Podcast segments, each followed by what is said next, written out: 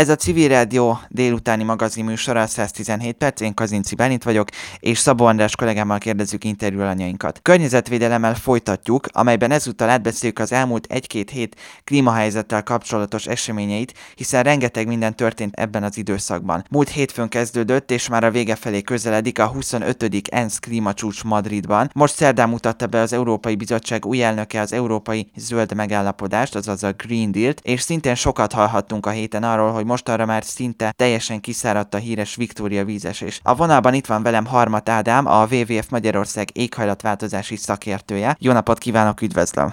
Jó napot kívánok! Hát mindenek előtt akkor a madridi 25. ENSZ klímacsúcsra fókuszálva kérdezném önt. Mit lát, hogy a mostani klímacsúcs legnagyobb potenciális eredménye az mi lehet? Ugye egy kicsit megadva a keretét, most arról van szó, hogy a Párizsi Egyezményt 2015-ben megkötötték, tehát ugye ehhez most már az összes ország csatlakozott, és ugye ez kimondja azt, hogy az a cél, hogy a globális felmelegedést azt két Celsius fok alatt tartsák, mert jóval két Celsius fok alatt, és ugye törekedjünk arra, hogy másfél Celsius fokon megálljon ez a felmelegedés. Ugye tudni kell azt, hogy már most plusz egy Celsius fokon vagyunk az ipari forradalom előtti szinthez képest. Viszont az, hogy ezt hogyan érjük el, ezt azóta tárgyalják az országok, tehát van egy úgynevezett szabálykönyv, amit a tervek szerint már tavaly kellett volna véglegesíteni, viszont van néhány olyan pont benne, ami, amivel illetőleg nem sikerült bilőre jutni egyáltalán az országoknak, és ezeket tárgyalják most. Három ilyen főpont van. Az egyik az az, hogy ugye minden ország van egy úgynevezett nemzeti hozzájárulása. Ez azt jelenti, hogy ezt a globális célt ezt úgy próbálják elérni a a tagországok, hogy minden országnak van egy, egy adott vállalása, és ugye ideális esetben ezek a vállalásokat, hogyha összeadjuk, akkor ugye elérjük ezt a kibocsátás csökkentési célt. Most hát az a helyzet, hogy egyrészt ezt jelenleg úgy tűnik, hogy ezt nem fogjuk tudni elérni a jelenlegi vállalásokkal, tehát minden országnak 2000 2020-ig, tehát 2020-ban legkésőbb újra kell ezeket, be, újra be kell nyújtani a, a, az ENSZ felé. Tehát most nagyjából olyan 3-4, tehát ha azok a vállalások teljesülnek, amiket most az országok megfogadtak, akkor nagyjából 3-4 Celsius fokon állna meg a felmelegedés, ami nyilván ugye jóval túllőne Párizsi megállapodás céljain. És egyrészt van egy ilyen igyekezet, hogy ezeken a, a célokon ugye próbáljanak az országok erősíteni, és ennek az időkerete az, az még mindig kérdés. Tehát van olyan ország, amelyiknek 10 éves terve van, amelyiknek 5 éves, és az egyik ilyen pont, ami még nem sikerült megállapodni, hogy mekkora időkeretre szóljanak ezek a, ezek a tervek. A másik pont az, hogy a, ha megnézzük a történelmi felelősséget, akkor ugye nyilván nagyon nagy differencia van, tehát nyilván a, ugye a legfejlettebb országoknak van a legnagyobb felelősségük, mégis, hogyha megnézzük a, a klímaváltozás hatásait, akkor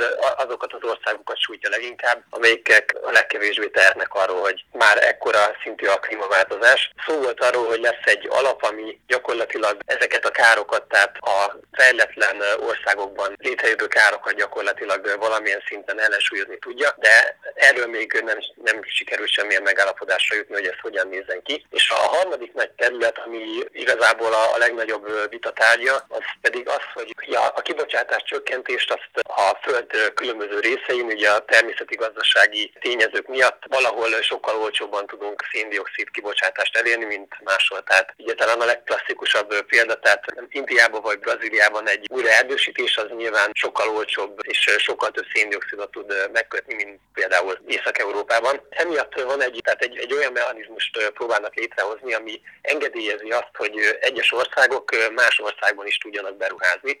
Most ilyenkor nyilván kérdés az, hogy ez hogy fog zajlani konkrétan, uh-huh. és hogy csak az az ország tudjon úgymond emiatt ugye széndiokszidot elszámolni magának, vagy az az ország is, ahol, ahol ez megtörténik. Tehát ugye a Brazília példája nem maradna. Ugye egyáltalán nem lenne szerencsés az, hogyha Brazília azért égetni tovább föl az esőerdeit, hogy így ugye tudjon pénzt szerezni arra, hogy aztán újra erdősítse. Tehát itt ténylegesen az ördög a részletekben zajlik, úgyhogy itt nagyon fontos az, hogy egy egy olyan megállapodás, vagy egy olyan, tehát a szabálykönyvnek ez a része úgy ki legyen dolgozó, hogy semmilyen ilyenfajta kiskaput ne, nem hagy egyszerűen. Uh-huh. Úgyhogy ez az a három terület, ahol még tovább ugye már két hete tart a klímacsúcs, Igen. hivatalosan ma van vége, de tehát tavaly is az volt, hogy még majdnem két napot ráhúzok, úgyhogy valószínűleg itt konkrét eredményeket majd a hétvégén fogunk tudni mondani. Egyébként, ha most így picit jóslatokba bocsátkozunk, akkor ön mennyi esélyt lát arra, hogy ezek a kritikus pontok ezekben meg tudnak állapodni a résztvevői az ENSZ klímacsúcsnak? Van erre esély egyáltalán? Valószínűleg, tehát a nagy részében meg fognak tudni állapodni. Lehet olyat hallani, hogy, hogy a következő évre marad. Igazából az, hogy most ebben a cikkben most történik-e megállapodás vagy sem, az olyan szempontból kevésbé aggasztó, mint az, hogy a legfejlettebb, vagy tehát azok az országok, amik a leginkább felelősek, az ő úgynevezett nemzeti hozzájárulásuk az, az egyáltalán nem elégséges. Tehát Kína ugye, hát a globális összkibocsátásnak a 30%-áért felelős, és az ő célkitűzésük az, hogy 2030 körül megpróbálják a, a széndiokszid kibocsátások csúcsát elérni, és onnantól már csökkenni fog. Tehát ez egy olyan vállalás például, ami ugye egyáltalán nem konzisztens a Párizsi Egyezménynek a céljával, úgyhogy azért is lett volna nagyon fontos, hogy az Európai Unió kicsit előbb tudja ezt a 2050-es klímasemlegességet kommunikálni, mert akkor így ugye nyomást tudott volna helyezni a, többi nagy kibocsátó felé. Hm. Úgyhogy ilyen szempontból a, a jövő év lesz még egy kulcskérdés, tehát ugye hivatalosan 2020-ban kell az országoknak újra benyújtani a, a saját vállalásokat, de egyelőre nem néz ki jól a helyzet sajnos. Na most, ha csak feltevésként beszélünk arról, hogy, hogy elképzeljük azt, hogy pár éven belül valóban radikálisan sikerülne csökkenteni a széndiokszid kibocsátást, az önmagában mennyit segítene, mert hogy azon gondolkodtam, hogy így is ugye már hatalmas mennyiségű széndiokszid van a levegőben, tehát ha feltesszük azt a így is nagyon optimista feltevést, hogy mondjuk egy ponton nem növekszik tovább a széndiokszid kibocsátás, viszont már akkor is rengeteg van a levegőben, tehát ezzel a helyzettel mit lehet kezdeni? Tehát, hogy a, a levegőben lévő széndiokszid az végül is tovább károsítja a bolygót. Ez, tehát ugye pont ugye többfajta üvegházhatású gáz van, ugye széndiokszidból bocsátjuk ki a legtöbbet, és annak sajnos a leghosszabb az életideje is, tehát egy széndiokszid molekula több száz évig is gyakorlatilag a légkörben marad. Tehát, hogyha a mai nappal teljesen beszüntetnénk a széndiokszid kibocsátást, akkor is sajnos 30-40 évig még tovább növekedne a hőmérséklet, mert itt van egy, csak egy időeltolódás. Tehát ami gyakorlatilag a mostani felmelegedést, ami eredményezi, az nem a mai kibocsátásunk, hanem ami a 80-as években történt. Uh-huh. Tehát ilyen szempontból ugye lenne nagyon fontos az, hogy tényleg drasztikusan tudjuk csökkenteni a kibocsátásunkat. Ön egyébként tud arról, hogy vagy akármilyen innovációról, vagy olyan megoldásról, ami semlegesíteni tudja a levegőben ezt a széndiokszidot, vagy ilyen nem létezik, ez csak egy ilyen képzelgés a részemről? Rengeteg ilyenfajta kutatás van, tehát a amire talán van már pilot projekt is, az az, hogy ja, az erőműveknek a közvetlen széndiokszid kibocsátásokat, tehát ami a kéményen kimegy, azt megfogják, és tehát a föld alá, tehát bizonyos geológiai képződményekbe ezt be tudják pumpálni gyakorlatilag, és akkor ez ott elvileg megmaradna. Ez jelenleg, tehát ez egy írtó drága, tehát ami pilot projekt működik, az is rettenetesen drága, tehát nem valószínű, hogy ez, ez meg, meg fog történni a, a közeljövőben, hogy ez, ez gazdaságos legyen, illetve vannak olyan kutatások, amik hát gyakorlatilag ilyen hatalmas ilyen hűtőházszerűségeket kell elképzelni, amik tehát folyamatosan keringetik a levegőt, és gyakorlatilag a, a szerkezeten belül a, a széndiokszidot, tehát a, a szenet ugye meg tudják kötni. De uh-huh. ugyanakkor a leges legolcsóbb és a leghatásosabb megoldás az a, a természetnek, a, tehát gyakorlatilag ugye főleg az erdőknek a széndiokszid megkötése. Tehát hogyha már sikerülne ugye az erdőírtásokat megfékezni, és esetleg ugye több erdőterületet létrehozni a globálisan, akkor jelenleg a, leg, lenne a leghatásosabb olyan módszer, amivel ugye tudnánk a széndiokszidot kivonni a légkörből. Uh-huh. Tehát ez lehetséges, csak sajnos ugye ez is rossz irányba halad jelenleg. Azt talán, azt talán néhány pozitívum, hogy ugye itt az elmúlt időszakban azért sok olyanról hallunk, hogy indulnak faültető mozgalmak, akár itt Magyarországon is, ami talán egy, egyfajta pozitív előre lépést mutathat. Egy szó erejéig még engedje meg, hogy hagyj kérdezzem a, a mostani Green Deal-ről, ugyanis a héten volt hír, hogy az Európai Bizottság új elnöke, Ursula von der Leyen bemutatta az úgynevezett Green Deal-t, vagy az Európai Zöld Egyezményt, amely azt tűzi ugye ki célként, hogy 2050-re az EU karbonsemlegessé váljon. Ön szerint ez reális cél lehet?